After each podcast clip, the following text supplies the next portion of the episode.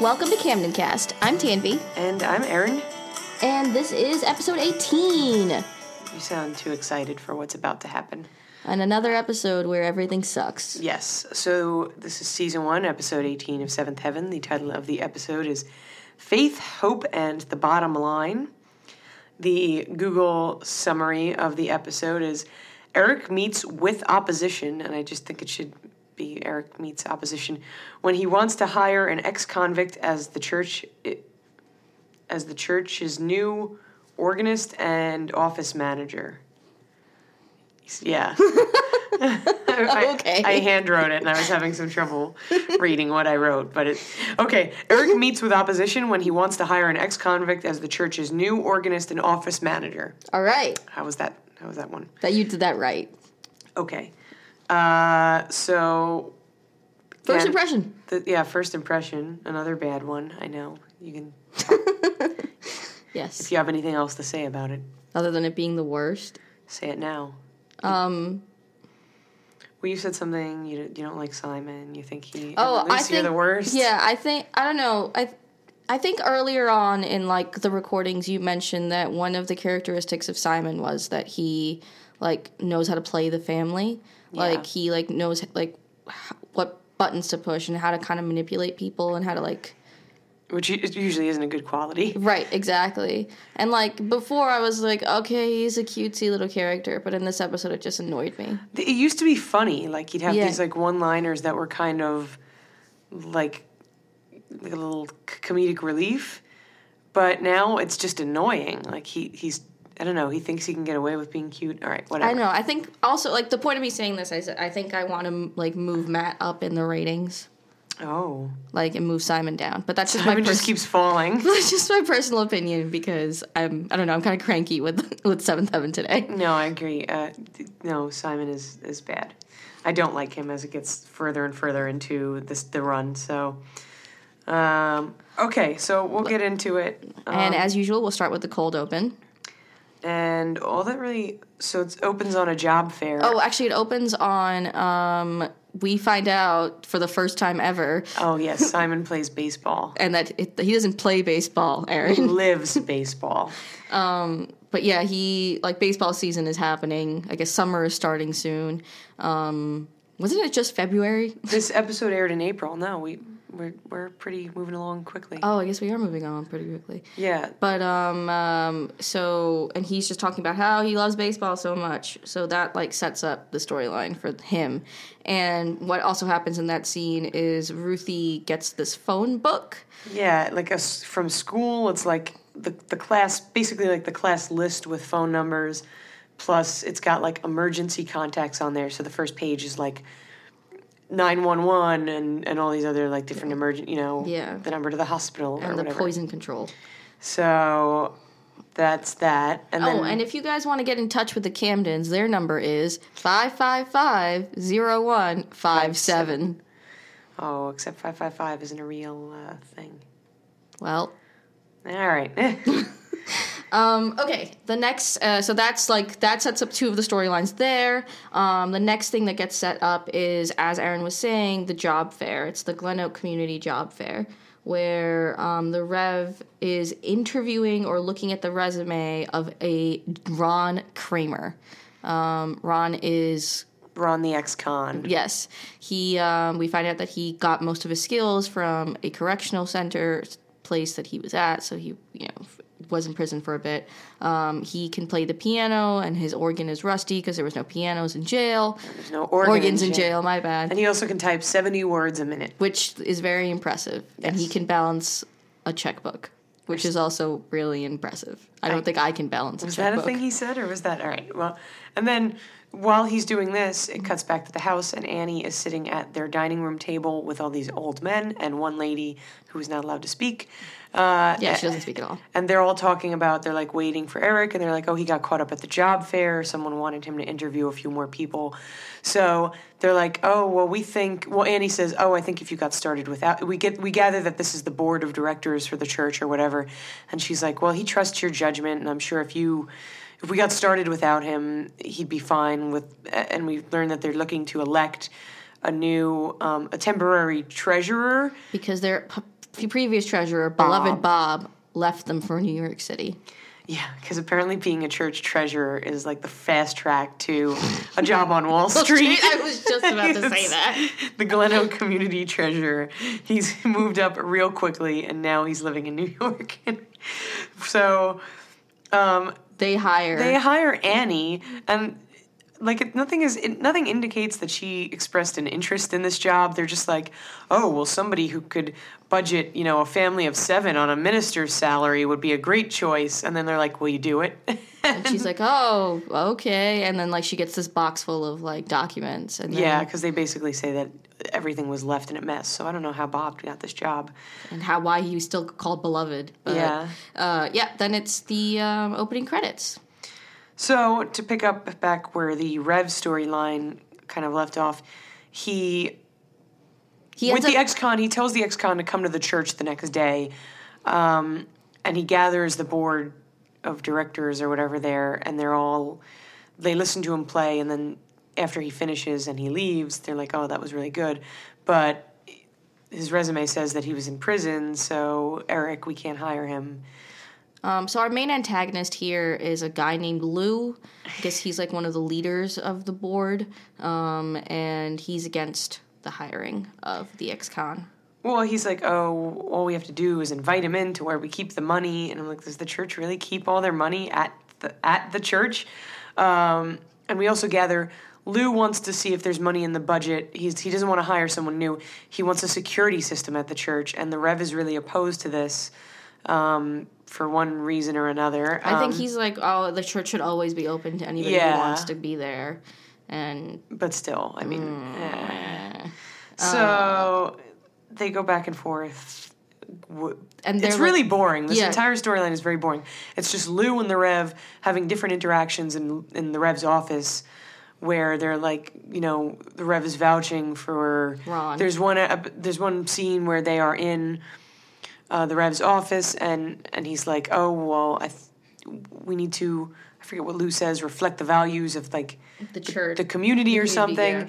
And then the Rev's like, oh, that's funny. I was trying to reflect the attitudes and the views of the church and give this guy another chance. Like just because he made this one mistake. The mistake we find out is that, well, first he's like, so Ron comes back to the church at some point to pick up, I guess, like, what does he call it? A hymnal, yeah. Right. I heard Heimdall and thought of Thor. Sorry. But he likes to pick up a book of songs so he can learn the music in case he gets hired because he hasn't been hired yet. And Lou finds him, and he's like, oh, we never found out why you went to jail in the first place, or went to prison in the first place. And he's like, oh, I stole bread to feed my family. But that's not actually what happened. I thought that was really it. And I was like, oh, my God, this show.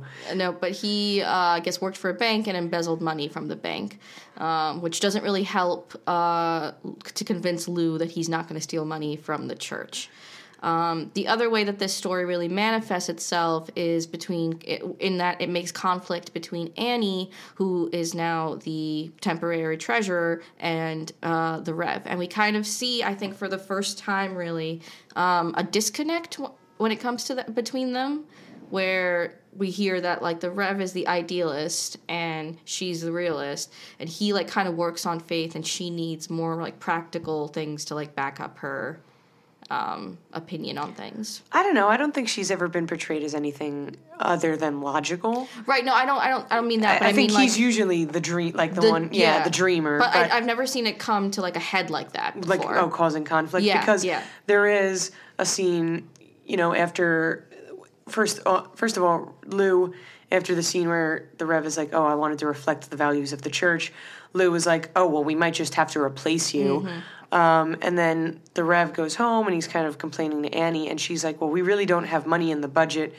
to hire someone right now. Like, I'm trying to make, like, you know, do my best, but I really don't think there's any. And then they get in a fight over that because the Rev suggests that the board only hired Annie to be the treasurer because he was like, oh, they know you can manipulate me. Like, they're just, you know, recruiting you to use you as like part of their team and be in their camp. Because they really want the security system. Yeah. So Annie obviously gets offended because he just implied that like they didn't nominate her for this position because of her skills, but because she's a woman. Because they were like, oh, they just hired you to, you know, use you against me. But she's like, oh, I thought they hired me because I know how to budget and I can do this job well. So she's a little angry, rightfully so, and I mean that's the storyline kind of wraps up at the end of the episode. Like, we're skipping a lot of scenes because there's really nothing of note that takes place in them. Well, the fight gets resolved. Well, because when Annie finishes her report for the board, the Rev is like trying to figure out what her recommendations are for whatever. And it's in the last scene. Annie is, you know, with the board, and she gives like an unnecessary speech because she's got her report, copies of her report printed out, and she's giving the speech about how compassion is important. I was like tuning it out. Yeah, it was about like, you know, having faith and having hope and the bottom line. Yes. But no, it was mostly just about like how the budget is not just the budget. The budget is the meeting of money and values. Oh, yeah, and it's like usually we separate morality from money, but at certain points they have to intersect, and like, I don't know, we usually think of money as being dirty, and, you know, you don't want to talk about it. But anyway, we're like... So we learn, I think at the end, that her recommendation was to hire Ron, the ex-con, because he shows up. Apparently they were having this meeting immediately before church. And which is badly timed. Yeah, Annie hands out her report, and everybody's, like, looking at it. And then people just start coming in for church, and the choir comes out and starts singing. And then the Rev... Stop. It's a real song, and I'm really... Okay. They were singing a real church song this time.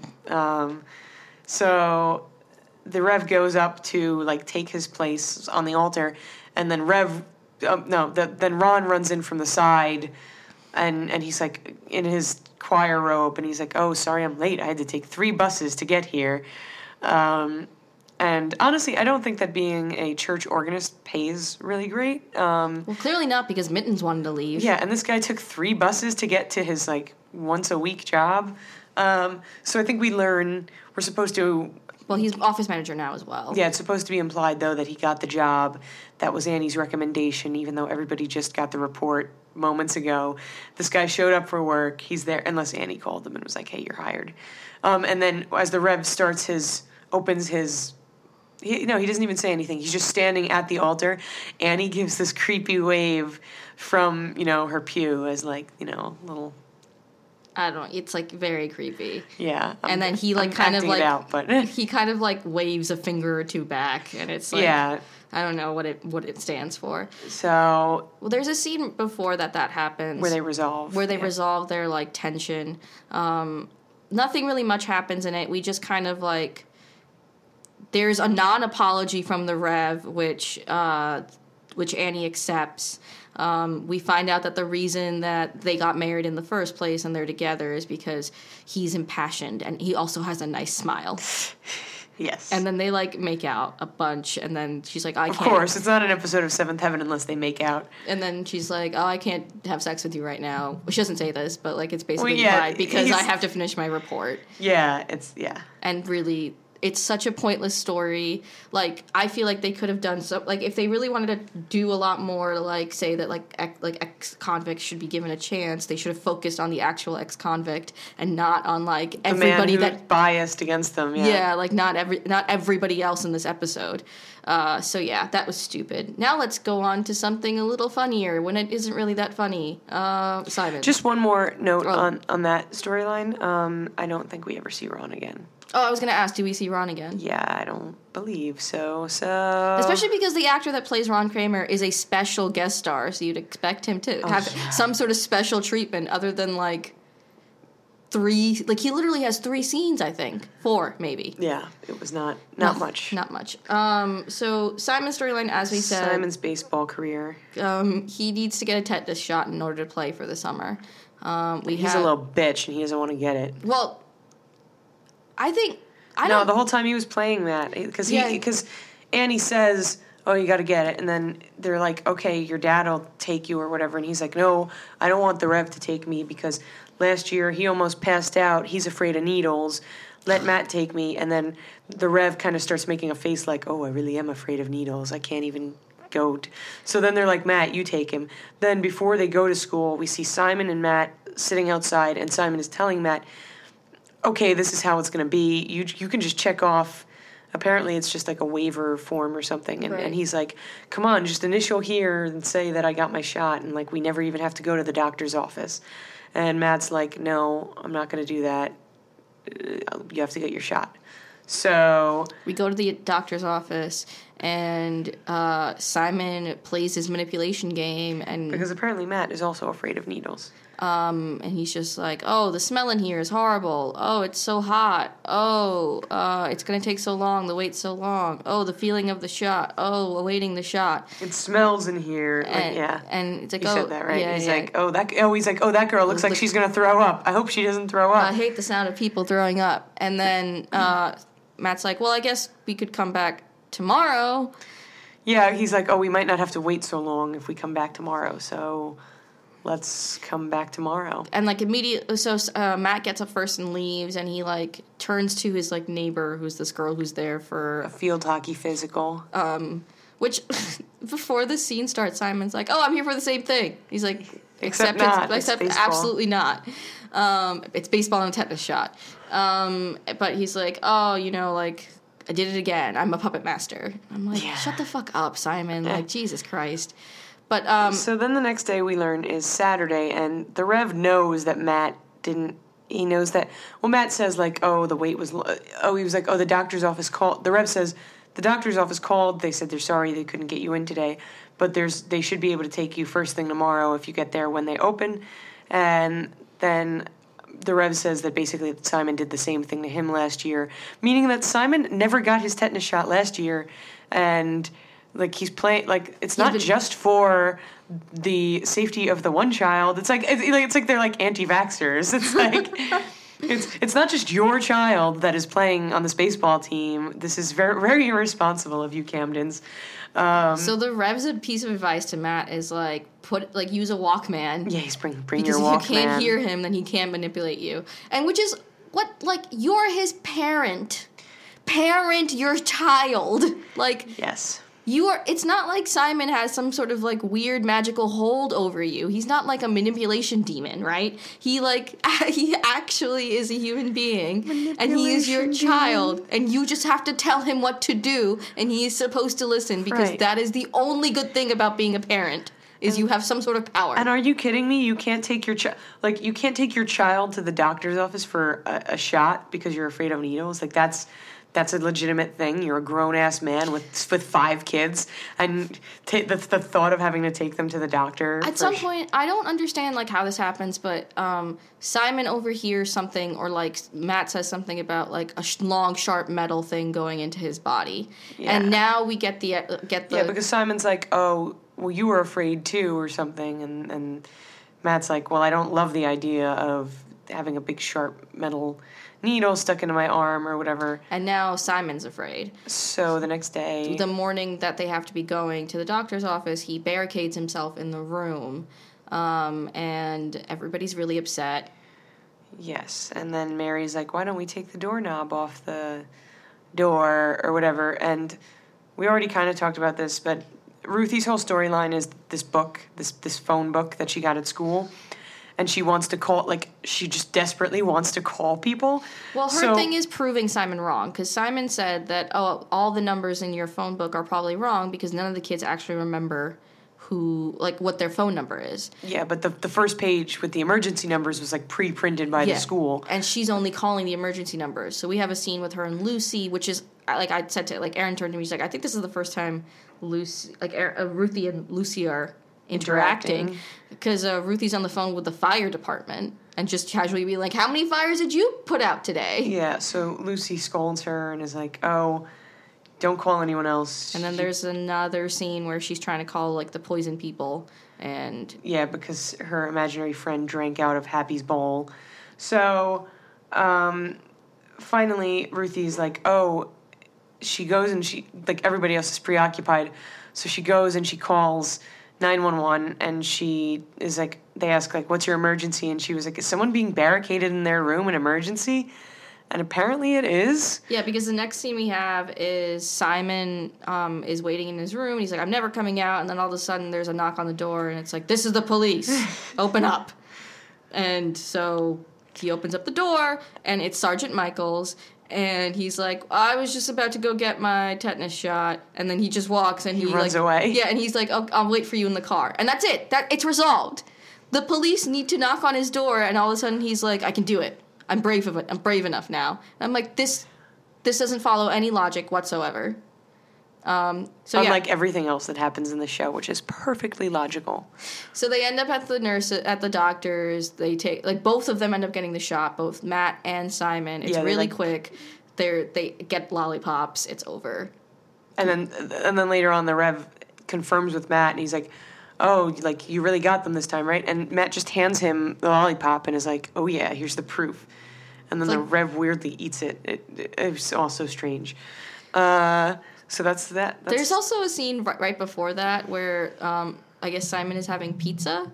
I was outraged by this. This was a crime. I know, because there's definitely a slice of pizza left in that box. And he gives the box to the Rev. And then the Rev throws it in the trash. He, like, folds it up and throws it in the trash. It's like, that's valuable pizza being wasted there. Slice of pizza. And this family that has, on a minister's salary, that could be, just wasteful. It's not just only put it in, like, wrap it up. Crime against pizza. Put it in the fridge. Like, have cold pizza later. Someone will eat it later, yes. I'm sure. Ugh. Oh, God. But that's Simon's storyline and basically Ruthie's storyline as well. And now we get the best one. Yeah, this was the only... and Matt's storyline. And Matt's storyline, yeah. And this is basically the only redeeming thing about this episode. I'm really loving Mary these days, so go her. Oh, I have to say, though, Ruthie is getting more and more... or, like, she's getting sassier and sassier as the episodes get along, and I'm really excited for, like, when we get more actual Ruthie storylines that aren't just her, like... being cutesy. Yeah. Like, oh. And having, like, yeah, because it is... she is, like, good when they do give her a lot of lines, or she does have to, like, engage with the other characters other than Simon.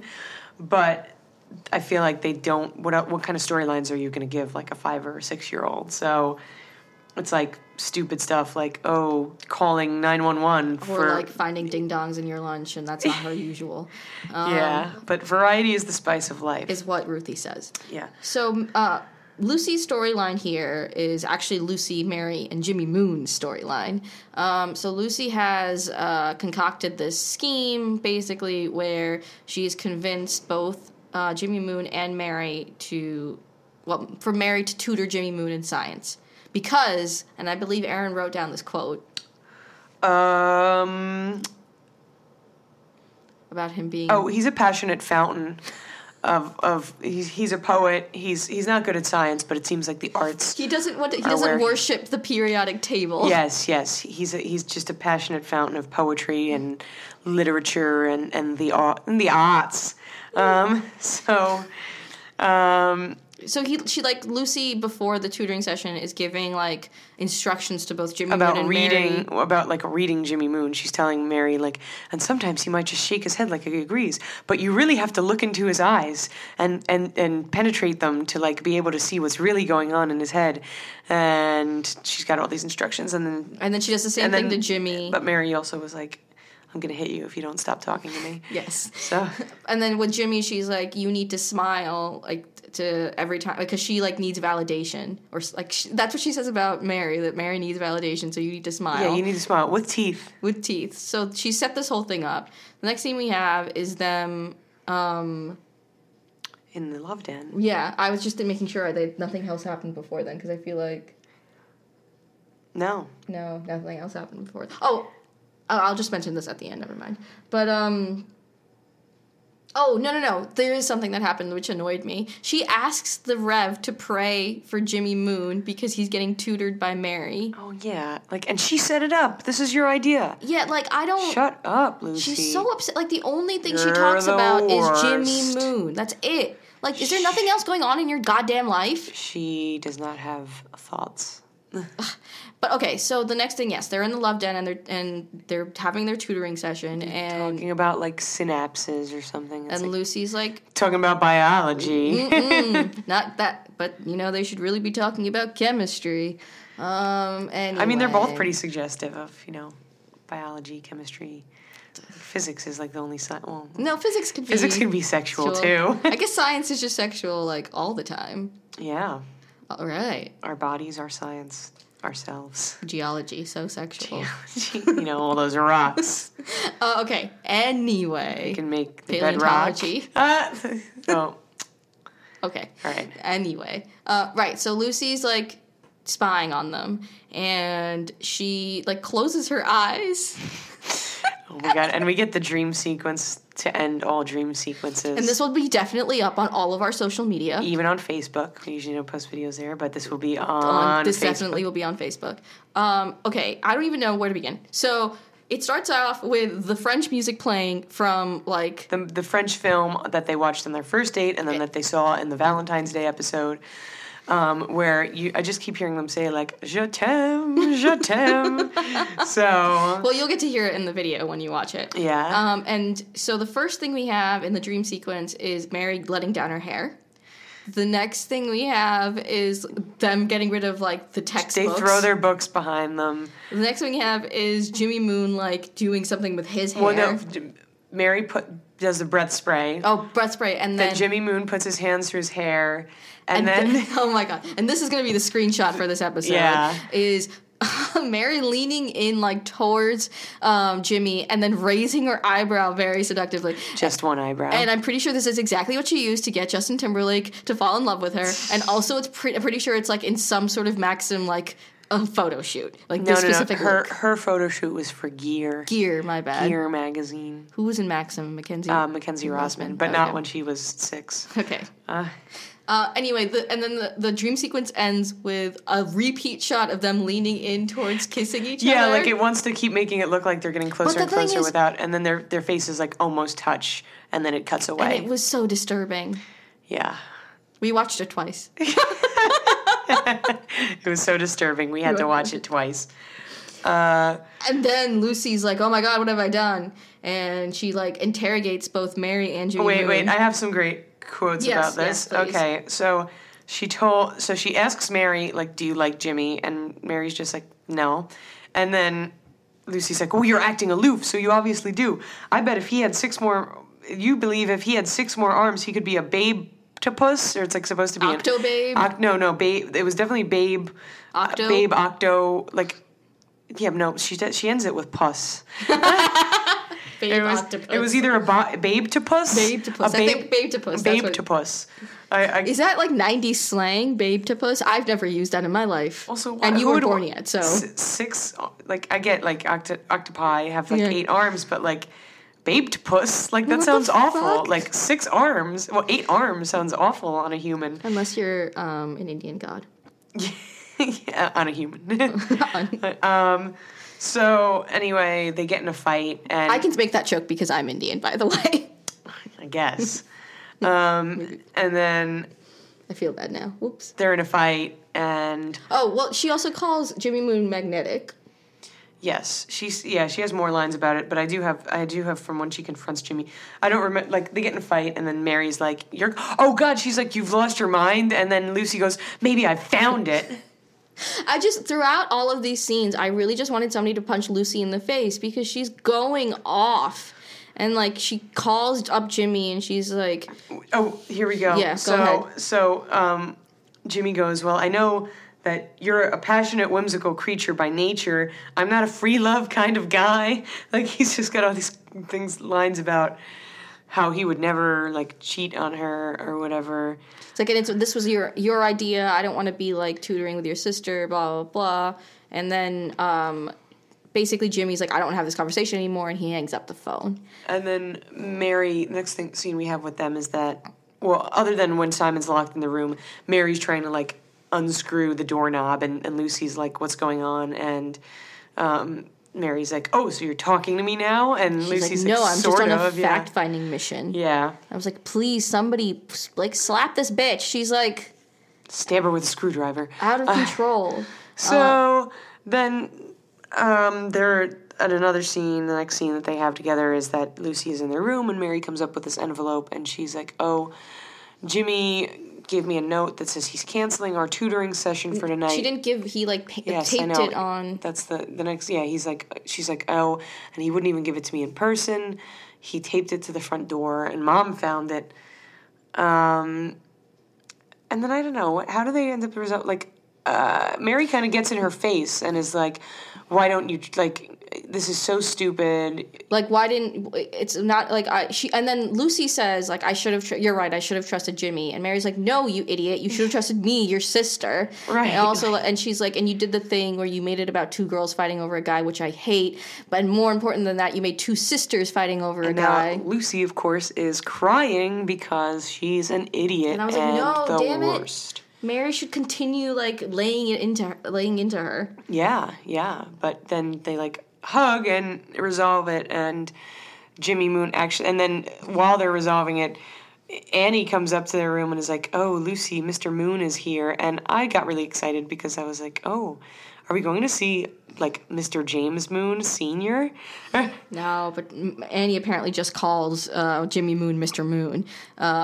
So... Jimmy's there, and, like, I really wanted Lucy to also apologize to Jimmy for being, like, horrible to him. But in some weird twist of events, he ends up, like, apologizing. Yeah, he's like, I think you should understand that my, like, science grade is more important to me than, like, failing that than, like, whatever is happening. Whatever the other option is, failing or, like, having weird dream sequences with Mary. Is that, like, really it? Yeah, and then... They can, like, yes, I think that's, well, yeah. This is a super short episode, so, well, I mean, there's not much to talk about. Like, there are a lot of unnecessary scenes, so. Yeah, the entire storyline with the ex-convict is just, like. Back and forth, Lou being like, oh, we can't hire a convict, and the Rev being like, do the Christian thing. So, and then with. Yeah. I don't think we've missed anything. Right, no, we haven't, but in, like, the Lucy and Mary storyline is just, like, back and forth, like, how could you? I didn't, like, yeah, so, yeah, another one I would not recommend watching if you are not watching along, is these are pretty back-to-back terrible episodes, so what are you going to rate this one? Ugh. I want to give this one a 0.5. It's somehow... I was more entertained by the last one, other than the dream sequence was the only thing I, like, laughed at the entire time or found entertaining. I mean, when there was, like, the line in the beginning, Simon was like, there's nothing little about the league I'm in, as well. He wants to die in his cleats. Yeah, well, and then Annie was like, that can be arranged, so maybe he won't be around much longer. So wait, what's our rating system right now? I'm going to start with the 0.5. Being the happy. Right. One is Rev, two is Annie. No, one is Lucy. Oh, one is Lucy, two is Rev, three is Annie, four is Matt, five is Simon. Let's switch that. So. Yeah, so four is Simon, five is Matt, six is Mary, and seven is Ruthie. Right. And eight is Mittens. And we're never going to hit an 8. We probably will never hit a 7 either, I'm assuming. Oh, I think we might hit a 7. Not for, like... Like, oh, this is a 7 because the cinematography and the storyline was so good. The soundtrack is just amazing. Yeah, like, oh, they switched it up, and the writing. Wow, this was actually John Williams composed the music for this episode. Hans Zimmer, or yeah, no, no, that's never good. The 7 is going to be awarded to probably the most heinous episode that we ever come across. So and I've got a few in mind. So you're giving it a 0.5. Yeah, this one was. There was no. Another one that I really couldn't pay attention for, I'd give it. I'm going to give it a 1.5, and that means I'm giving an entire 1 point for that dream sequence. Wow. So yeah, I don't really think it was worth that much. I just really hated the episode before this because at least like the actors in this episode were kind of acting like they knew how to act. I'm just happy that I know what's coming and how the season ends. That I know that there are better episodes coming. So this is like. Well, there's 4 left, 19, 20, 21, 22. Yeah, 4 left. If I'm in 1997 and I'm watching this the back-to-back episodes that we just saw, I'm probably like, oh, this show's really 17 episodes in and they lost it, and I'm probably not watching anymore. Well, we know May Sweeps is coming up, so Yeah, well, that's when they... That's when the ending happens. So, alrighty. I think that is it. So, do all the things on the social medias, the Twitters and the Facebooks and the Tumblrs. And the iTunes is important. Please rate and review and let us, you know, feedback, whatever. It's all good. Yeah, what do you want us to change? What do you want us to do different? Oh, speaking of... we haven't really done segments lately, but there's been no cohesive... Well, I just wanted to say one thing, actually, speaking of segments, about our fashion review. Matt is wearing this... blue leather jacket. And it looks exactly like a jacket that Mary had worn in, like, the previous, like, 6 episodes. Only hers was, like, an orange or, like a burnt orange, like an auburn. And it looks like he's wearing the exact, like, it's the same exact style. It's just in blue. So Wardrobe just bought 2 of the same jacket for, like, maybe Jessica Biel, and then, I don't know, last minute they gave it to Barry Watson. Was just like, this looks great. Let me wear it. Yeah. Okay. Yeah, no, right. So, yeah, like, let us know about any segments you want us to get back to. Really, these last 2 episodes didn't have anything. Yeah, the episodes haven't been lending themselves to, well, anyway. Bye. I'm Tanvi. And I'm Erin. And this was CamdenCast. We'll see you on Wednesday. Bye. For real.